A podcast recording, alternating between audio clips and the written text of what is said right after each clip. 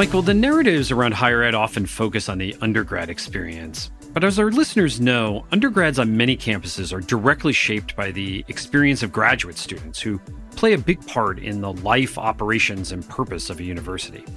And we often talk about grad students as a monolith, Jeff. But there are many different kinds of graduate students. Perhaps the part that gets spoken about least are the PhD students. And yet, those are the individuals who not only are the future of the academy, but also the present, through their teaching, labor, and more. And so today, we're going to focus on that part of higher ed, the PhDs, and what the real troubles in that part of academia might mean for higher ed and the place of colleges and universities in society overall. This episode of Future U is sponsored by Ascendium Education Group, a nonprofit organization committed to helping learners from low-income backgrounds reach their education and career goals. For more information, visit ascendium philanthropy dot org.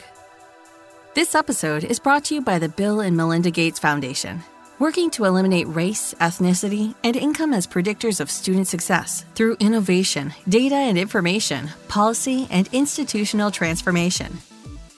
I'm Michael Horn. And I'm Jeff Selingo. As we said up front, Jeff, the education and use of PhD students has a big impact on universities. But it's not one that gets talked about all that often, at least outside of the walls of a campus. I'll let our listeners in on a back-channel conversation that you and I have been having for almost a year now, because you pointed out to me that as more PhD students unionize, that could have a material impact on the cost structure of universities in terms of the higher wages for the teaching that they do. And that, in turn, could have a big impact on raising the price charged to other students, or cause universities to revisit how they teach and perhaps use A I in novel ways to lessen the teaching load. This is the point of the spear, if you will, of higher ed. And as a result, PhD students and how they interact with a university has a big impact on everything below it. Yeah, I think that's right. And it's also the case that this point of the spear, to use your metaphor, isn't as sharp as it once was. There are big challenges in PhD education right now along multiple fronts. And to dive into these challenges, I asked somebody I've known for years, going back to my days at the Chronicle, to join us today because he has perhaps thought more about this issue than almost anyone else. And that's Len Cassuto. Len is a professor at Fordham University and is the author or editor of nine books. He writes on everything from science to sports and popular media, but he's also a longtime writer on the state of graduate education in America. And his latest book with Robert Weisbach is The New PhD: How to Build a Better Graduate Education, which is going to form the basis of our conversation today. So Len, welcome to Future U. I'm glad to be here. So, Len, uh, according to some recent statistics, at least the ones I could find, you know, about fifty percent of PhD students will not complete the PhD. And among those who finish, about fifty percent will not get academic jobs. And even among those who get academic jobs, they're probably more likely to be at an institution that looks probably very different from the one that they earned their PhD at, like less about research, more about teaching, for example. Now, those don't seem to be all positive headlines on the surface, at least, but what's your diagnosis of the health of the PhD right now? Those statistics have dogged my steps for going on twenty years now. So if you're asking me about the health of the PhD, I would say that the PhD right now is, uh, and graduate school generally, is in the I C U, uh, which is to say, not in uh, the operating room, not in uh, critical condition, about to expire, but needful of attention, some pretty urgent attention of a fairly sophisticated variety. But uh, let me let me get off the metaphor. The, the way that I would put this, I think that um, the most positive sign that we have here is the conversation that we are having right now. This conversation about the overall health and direction of graduate school was a conversation that before two thousand eight, nobody wanted to have. In nineteen ninety-seven, for example, when Elaine Showalter was president of the Modern Language Association, which happens to be my home disciplinary organization, therefore I know about this, she, she dedicated her one-year presidency to what, what we would now call career diversity for graduate students. She had a different name for it then, but it was an originary idea that uh, that has certainly had all those contours. And she could not get it out of the gate. She was attacked from every side, not least by graduate students.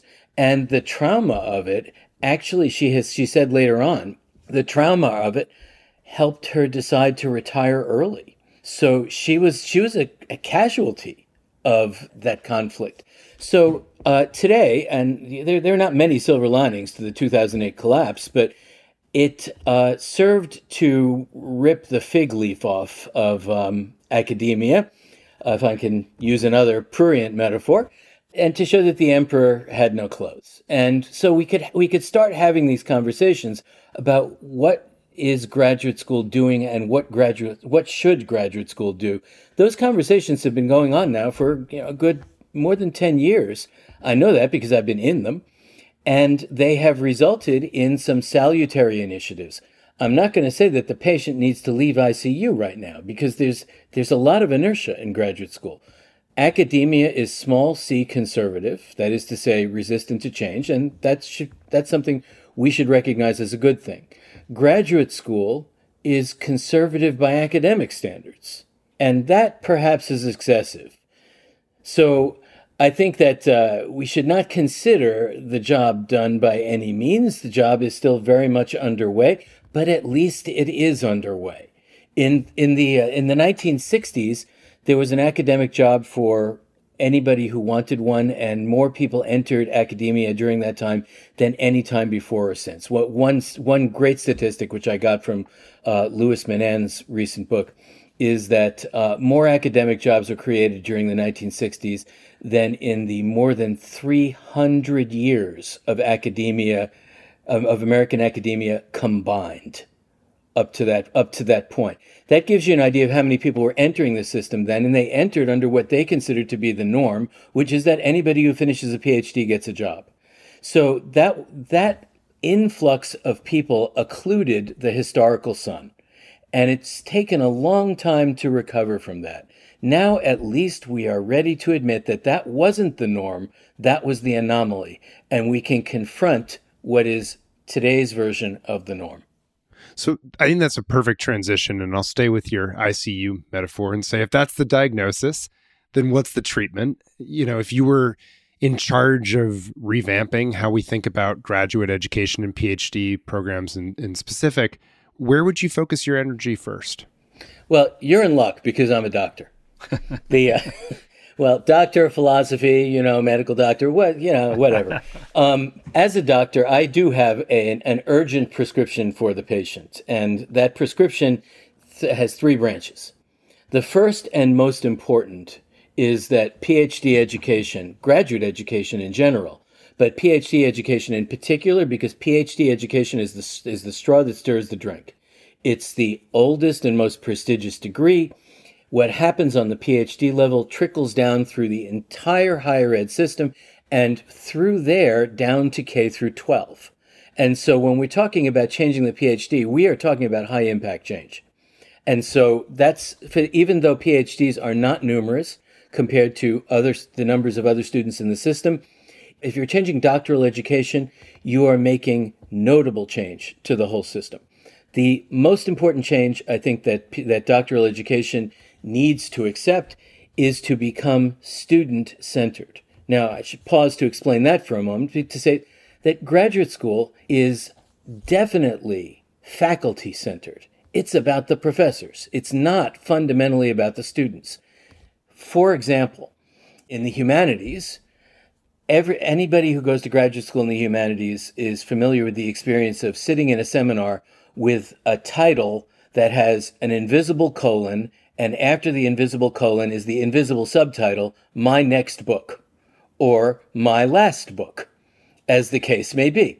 In the sciences, the idea that graduate school is faculty-centered is, is transparent, because Stu- graduate students in the sciences are working on the faculty members' agenda, the faculty members in the faculty members' lab, and their their work is designed to fund the lab.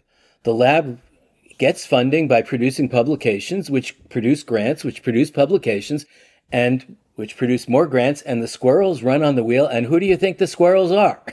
It's the It's the students.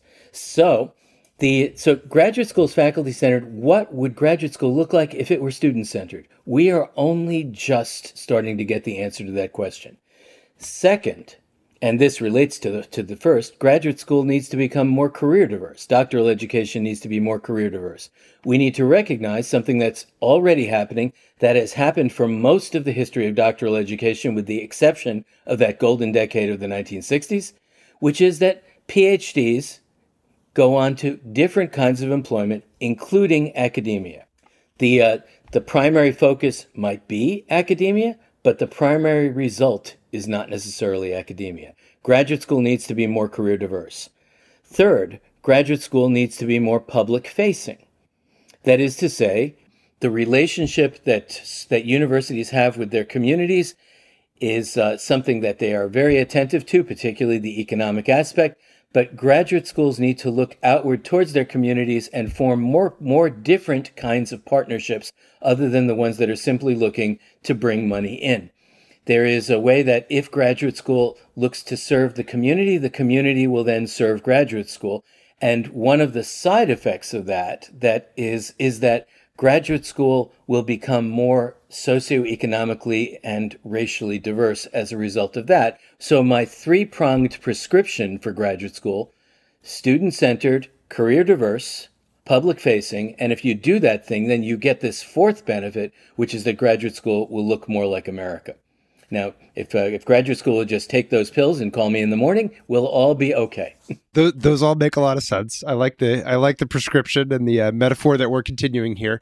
But, but I guess I'm curious, is part of this also that we maybe have too many PhD programs in some disciplines and at some new universities, and we need to see some cutback? Maybe, maybe it's trimming, maybe it's big cuts. I don't know.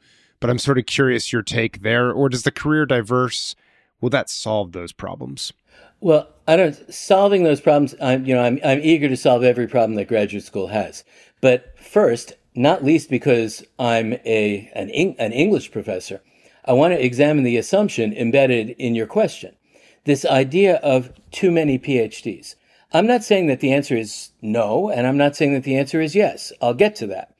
But I want to examine the assumption behind the question, which is that PhDs have some kind of purpose, that if you're producing them, if you have too much, and it's too much for what? And so the vision to me, we need to have happy, professionally contented PhDs working for the public good, inside and outside academia. That to me is the central goal of a student-centered graduate education. Meet students' needs, prepare them for To, for, the, for the future that they choose, make them into the best version of their professional selves that you can. Now, I understand that that uh, that most graduate students enter doctoral programs with the idea that they want to become professors. But unless they fell off the turnip truck yesterday, they know that that's, that the likelihood is that most of them will not. But that's part of what the education has to address. But if we talk about the, the question of what are we are we making too many PhDs, We we have to ask, how many PhDs do we need in order to create socially socially productive graduate education, not simply to serve the academy itself, but to serve society?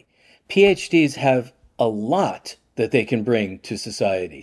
PhDs are the most sophisticated information workers that our education system can produce. They have a level of uh, a, a, a skill set that's more developed and more varied than any other credential can confer or recognize. Yeah, so that's really interesting, because this idea that we could be producing these PhDs for different kinds of fields and businesses and, you know, outside of academia is, is really interesting to me.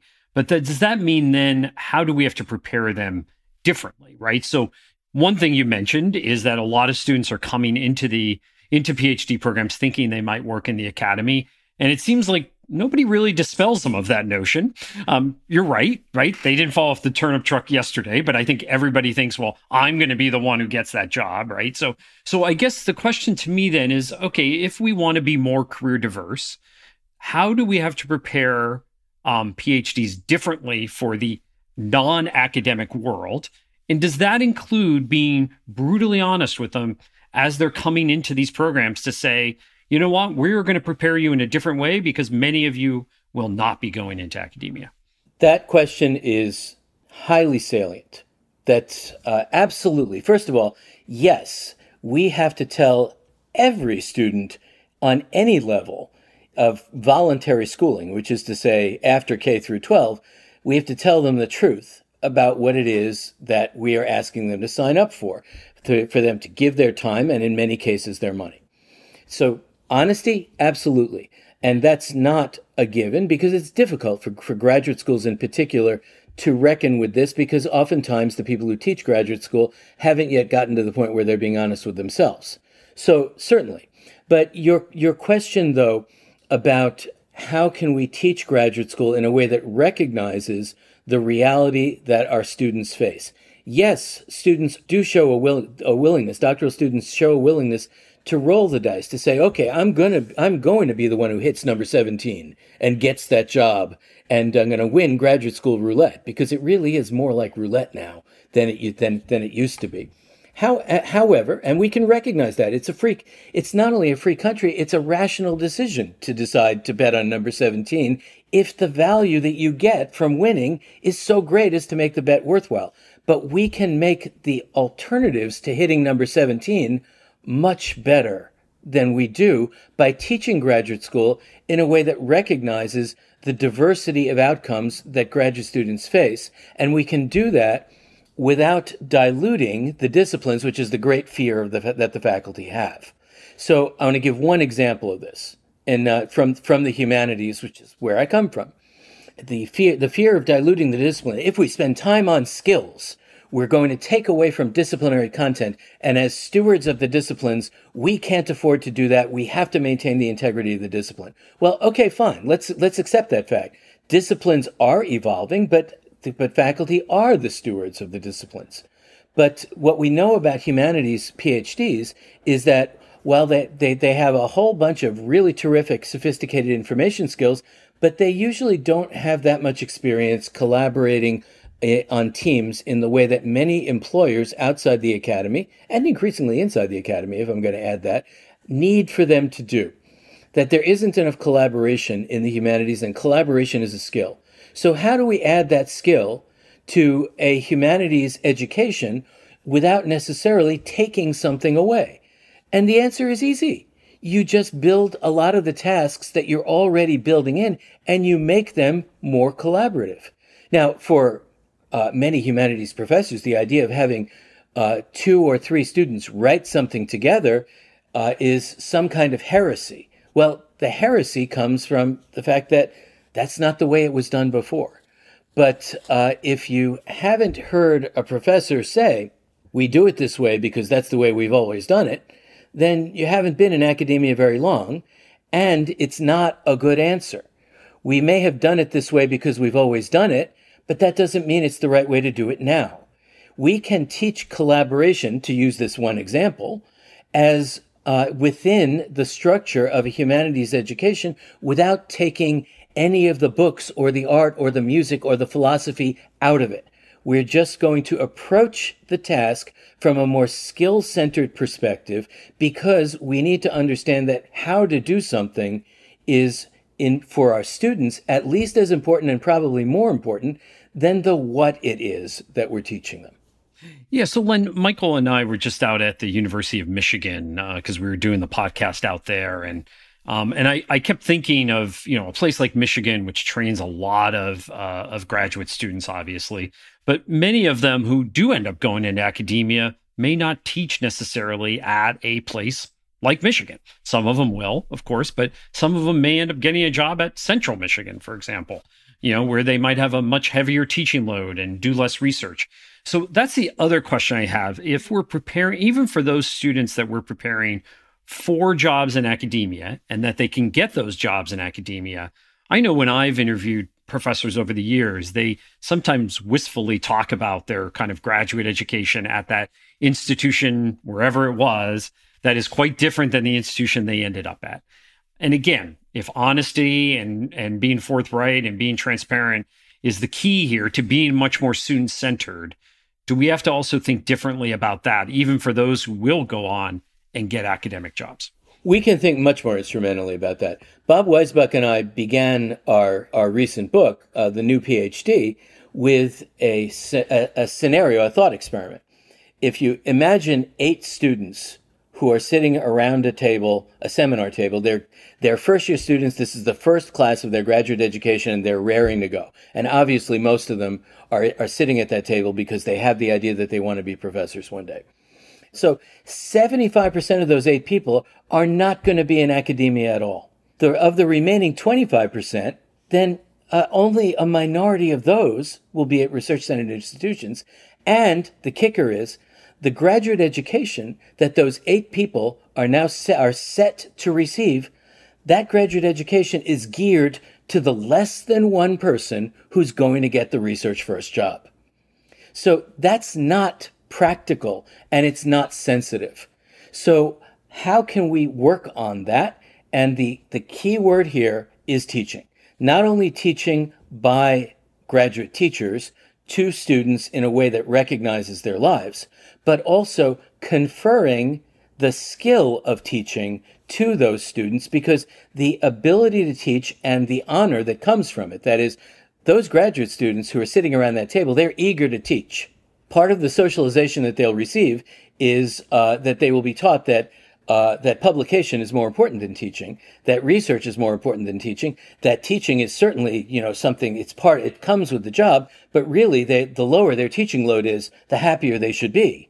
The uh, and so that's that's part of the uh, of a socialization process that is, in terms of what of preparing students in a student-centered way, it's malignant. We've seen several strikes by graduate students in the last few years, the University of California system, University of Michigan, Temple, among others. Um, there seems to be a, a narrative right now in the media that labor overall is having a renaissance. But I want to focus on what this means for the underlying costs of the universities themselves, because we saw reports after uh, the University of California system settled its uh, contract is that it's going to estimate it's estimated to cost the system between five hundred and five hundred seventy million dollars of the life of that contract. Now, grad students have always been a cost center, but given the fact that they cost a lot less uh, than faculty meant that colleges really could get a lot of labor out of them in the classroom and in the labs, as we've been talking about. Do you think that's going to change as the cost of graduate students goes up? And what does that mean both for grad students and the universities that employ them? The short answer, of course, is that it will change it. However, there is a narrative of labor that's going on that's under, that's that's leading up to this, that the, the focus of all of my work in higher education is that we can best understand the problems that we're facing if we understand where they came from. And the, the narrative of labor that led to these uh, these different uh, labor settlements and these, these uh, recognitions of graduate student unions is one that begins with the uh, the buried assumption that graduate school is, in some sense, an apprenticeship for an academic job. But as I said, there's really only a ten-year period in which that was uh, factually true. Nevertheless, grad the graduate school enterprise, the university enterprise, has been eating out off that assumption for a really long time, uh, rather too long, coupled with the gradual increase in time to degree for PhD students, that made the situation increasingly untenable for graduate students who are literally giving the university years and years of their lives in exchange for what? Certainly not the the, uh, the idea that the apprenticeship is going to deliver them an academic job. We know that not to be true. So if they're not apprentices, they must be laborers. And if they are laborers, then upon what basis is the university entitled to extract labor from them at apprentices' wages? And so we're seeing the pigeons coming home to roost here, and it will change the economic balance of graduate of, of um, the graduate enterprise and also the undergraduate enterprise, because as you correctly point out, the reliance on graduate student labor is one of the ways that public universities in particular have been able to balance their budgets up to this point. And so we're we're we're apt to see a, uh, a some some kind of transformation that will have uh, consequences that will reach beyond simply the graduate enterprise. Now, uh, however, in the graduate enterprise, I think one thing we may see is that if it's if a graduate student becomes more expensive, that may be some uh, may exert a pressure that will reduce the size of certain graduate programs if universities uh, decide instead to go outside the university to staff the courses that they were using graduate students to staff. So that may result in the reduction in size, particularly at public universities, of of graduate programs in certain disciplines. Well, Len, thank you so much uh, for being with us on Future U, and we'll be right back. It's been my pleasure. This episode of Future U is sponsored by Ascendium Education Group, a nonprofit organization committed to helping learners from low-income backgrounds reach their education and career goals. Ascendium believes that system-level change and a student-centric approach are important for our nation's efforts to boost post-secondary education and workforce training opportunities. That's why their philanthropy aims to remove systemic barriers faced by these learners, specifically first-generation students, incarcerated adults, veterans, students of color, adult learners, and rural community members. For more information, visit ascendium philanthropy dot org. This episode is being brought to you by the Bill and Melinda Gates Foundation. Today's college students are more than just students. They are workers, parents and caregivers, and neighbors. And colleges and universities need to change to meet their changing needs. Learn more about the foundation's efforts to transform institutions to be more student-centered at u s program dot gates foundation dot org. Oh, welcome back to Future U. And Jeff, I am really glad you reached out to Len and brought him on the show, because not only is he entertaining, but I think that what he talked about cuts across so many issues confronting higher ed right now. And I'll just name a few, but then I want your thoughts on something. First, as as you know, I got my start in education in the world of K twelve. But the reason I moved into higher ed was because I realized that the K twelve system is ultimately a dependent one on our higher ed system. And if we want to fix it, well, you need to address the challenges in higher ed. And I thought Len's point that this is, frankly, all ultimately dependent on the PhDs was a really good one. They're the ultimate point of dependence, if you will. And then I thought both his diagnosis and prescription for what ails the PhD was really spot on. Student-centered, like, yes, please. More focus on teaching instead of research? You bet. Like, both you and I have at various points cried out for this. More honesty up front about the career pathways? Totally. And I'll say Len pointed out that colleges are afraid sometimes of being honest, but I actually think if they were more honest about career prospects, it would boost the satisfaction of those who enter the programs, because they frankly would have better expectations up front. It doesn't need, in other words, to be pessimistic or scary, just realistic and suggest an exciting variety of pathways. But then, if I'm being honest as I say all that, I have some questions around whether these prescriptions are really all that possible. And so I'll, I'll start there with my questions, where I'll grant that, you know, PhD degrees in STEM fields, let's like they'll have huge utility, or, you know, beyond the academy. But more PhD degrees in the humanities that don't go into the academy. I hear his point that you can develop skills that employers will value, but I guess my question is, will they really have utility beyond the academy? Like, collaboration on a highly academic paper in an academic discipline that's been shaped by the research journals and the need to be published for, and then work, you know, say four to six years of study. I'm just not sure that I buy that there's real demand for that sort of an individual to then just jump into another field. And I guess my question is, wouldn't it be more useful to get an education that's actually tailored and more bite-sized and on demand for what you want to go do? But I, I you know, that may just be my take. I, my sense is that you're intrigued by this idea of preparing PhDs for greater career diversity. And and I think it sounds great in theory, but I guess I'm skeptical that there's real demand or it's it's a great idea. And so, you know, maybe the fact that paying PhDs more will raise the cost structure and thus cause colleges to reduce the size of some of these programs, maybe that would be a good thing, even if it's done for instrumental reasons, because it would better match demands. So I, I I love your take. Is is the solution career div- diversity, or is it right-sizing what essentially I think actually is an academic apprenticeship? Yeah, Michael, my, my worry is that despite advanced analytics, that I think our take on labor market demands for the future are, are not very good overall. So right now, of course, given the academic job market, it probably doesn't seem very smart to get a PhD in English or philosophy. I'll agree with that. But if we don't continue producing them, then we won't get future faculty in the pipeline for jobs that might open up a decade from now. Now, you're more of an expert on how people get jobs and what education and training get them there. But I fear that if we move most of our PhD programs outside of, say, the top whatever number of universities to more bite-sized options that prepare students for life beyond academia, then in some ways we might be throwing the baby out with the bathwater. So yes, I do agree with you and, and Len, I think that something needs to be done. But there's not one answer here, nor is there one solution for every university that has a PhD program. So let's start with who we're talking about here. You know, the Ivy Plus institutions and the very biggest publics like the University of Michigan or Berkeley, you know, they're not likely to do much to change their programs. And, and for those that are doing well at placing PhDs, well, that's okay. But that's a pretty small group and, and probably getting smaller. What I like to see elsewhere is kind of a scaffolding approach to the PhD, a lot more entry and exit points.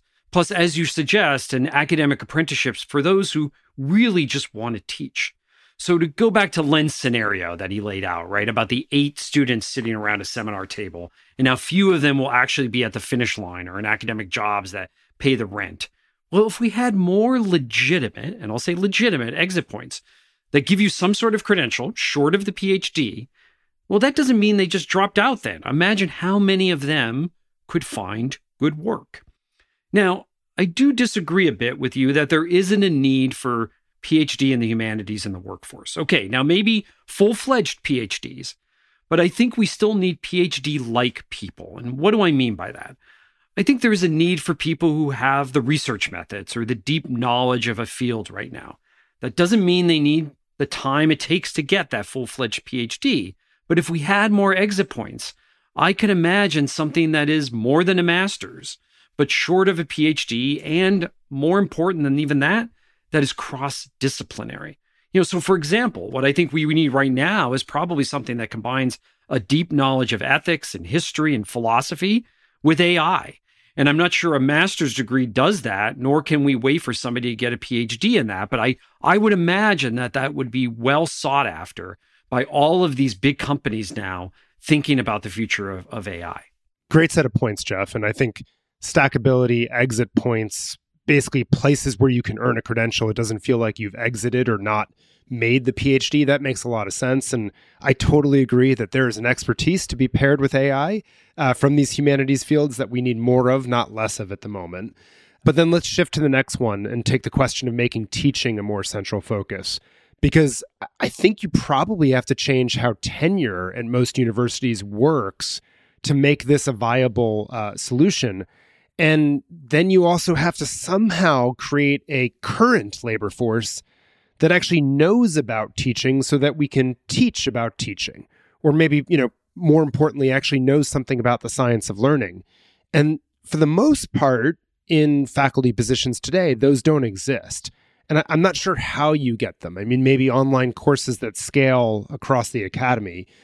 But, you know, Len has this other point that I think is true, which is faculty just love to teach what they've written about or what they're researching. I love the way he said, you know, my next book title, right? Or it goes here. And to change that, you really would have to, I mean, imagine the arguments that would have to occur inside of these departments about what it is people really need to learn. So I, again, I love Len's points and I'm super sympathetic, but but I'll just tell you a quick story that I actually see unfolding live right now from outside my perch. Uh, at Harvard, just as an example of how hard I suspect this might be. And it's, you know, Clay Christensen developed this course, Building and Sustaining a Successful Enterprise. It grew, I don't know, four or five faculty teaching it, basically the whole second year students, uh, you know, some eight hundred students at Harvard Business School signed up voluntarily to take this course in the second year every year. So they thought it was the most important course. Clay, as we know, has passed away, and bit by bit, you know, there's not a tenured faculty member teaching that course. And you're sort of seeing the energy, at least from my outside perch, start to dissipate or drain away from it. So the question is, do people really need to understand disruptive innovation and jobs to be done and things of that nature? I'm biased, I say yes. But to Len's point, there's not a faculty member who's tenured who is still studying those things or writing on those things. And so you can just watch the course withering away, because at the end of the day, yes, H B S cares about teaching more than a lot of research-based institutions, but it's still a research-based institution. So again, I love Len's idea, but I'm just not sure how we solve all these real on-the-ground problems. Yeah, so I think maybe back to my scaffolding, Michael, because who says the best teachers have to come through PhD programs, especially if we don't teach them how to teach? So there are two ideas here I, I want to advance. One is that we should make teaching more of a concentration within PhD programs for those who want to pursue the degree because they're interested in teaching, but also to be more proactive in current faculty in those programs, identifying people that they think would make good teachers. I think this would create a distinct pathway for the faculty role that is different from the research role. And, and standardizing and elevating the teaching-only role of faculty on campuses would also, I think, eliminate the ad hoc hiring of adjuncts that we know now occurs, and it would professionalize the teaching corps by recruiting academics interested first and foremost in instruction.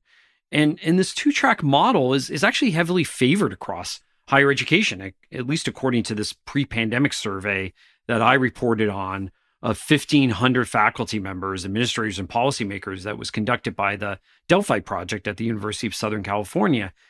And in that study, fifty percent of tenured faculty, seventy percent of full-time non-tenured faculty, not surprisingly, of course, said they found the idea of customized pathways in a particular area of practice attractive.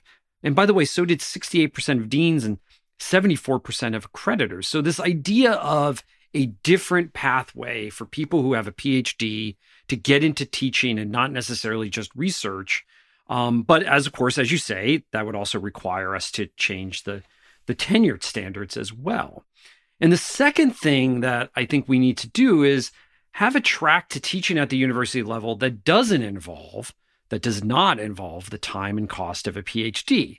And, and this track, for example, can lead to teaching at a university as a faculty member, but can also lead to having a workforce that allows colleges to rethink the faculty model overall. So, for example, you might have preceptors or course designers who can assist faculty or be faculty members themselves in some cases. And, you know, Michael, when I, I think of this model, I think of what's happening in healthcare with, with P As, with physicians' assistants, right? Both of them can diagnose, they both can treat, they both can fare, care, care for patients, they can also prescribe medicines. They work as teams, while obviously M Ds enjoy a much more considerable degree of autonomy. And, and the same, I think, could be true of different levels of faculty. We don't just need, you know, full-time PhDs who teach, adjuncts who may have PhDs and not. I, I think that we need to create more levels. And I think there needs to be pathways through graduate programs to get to those levels, all of which I don't think would require as much time or money. Uh, and, and maybe more students would actually want to pursue them as a, as a result. Uh, it's a great set of points, Jeff. It reminds me actually of Len Schlesinger, the former Babson uh, uh, president. He had this idea for medical education that it actually should be a long continuum where you can jump off at any point, right, to take a nursing role, an R N role, you know, a nurse practitioner role, uh, on up to a doctor, to a specialty doctor, and so forth, just to make it much more human, but also to differentiate uh, the set of roles. And, and frankly, I think, you know, the answer in healthcare to the physician shortage is allowing nurse practitioners and others, physicians assistants, to do more. And so I think this is a really great idea for higher ed as well. And maybe we can end uh, the practice that winning the teaching prize is the kiss of death uh, for one's tenure odds. Uh, but with that thought, uh, that's maybe a hopeful one. My last question is, I know that when Len was talking about those eight PhD students, that that hypothetical he gave around the college seminar, and how if we're lucky, just one of them will maybe get a top job in a top research institution. I know you have some broader concerns about what those odds mean for the faculty experience, and so I, I would just love to hear your your thinking there. Yeah, I don't want to. I don't want to throw out what I think is good about um, PhD programs. Uh, and and I think one of them is, is that they do bring together some of the smartest people in a field to debate some of these big issues and and create new knowledge, right? And and I feel like if we make them much more tactical about getting jobs, whether it's inside or outside of, of academia, we might lose uh, some of that.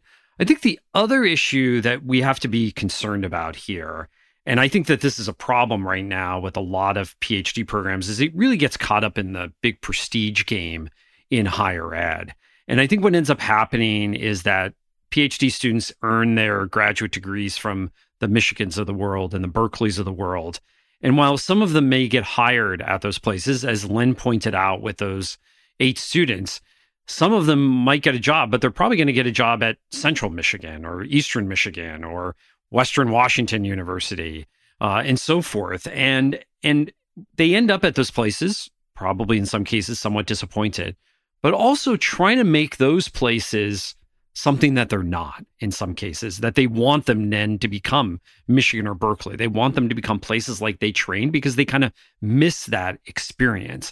And I think that as we think about redesigning PhD programs, not only do we have to think about this teaching track, but we also have to help graduate students understand kind of this, this vast ecosystem of higher ed and how there are these different types of institutions that are more teaching institutions. And again, maybe if we raise the level of teaching within PhD programs, these jobs might be sought after at a place like Eastern Michigan rather than be seen as, oh, it's a step down from my PhD program.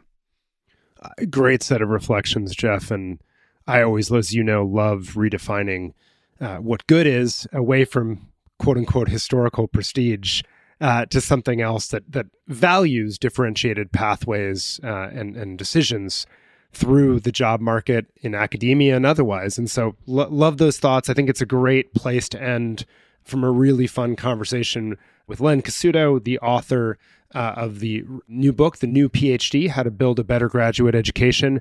And thank you to him, and of course, all of you, our listeners, for joining us on this episode of Future U. We'll see you next time.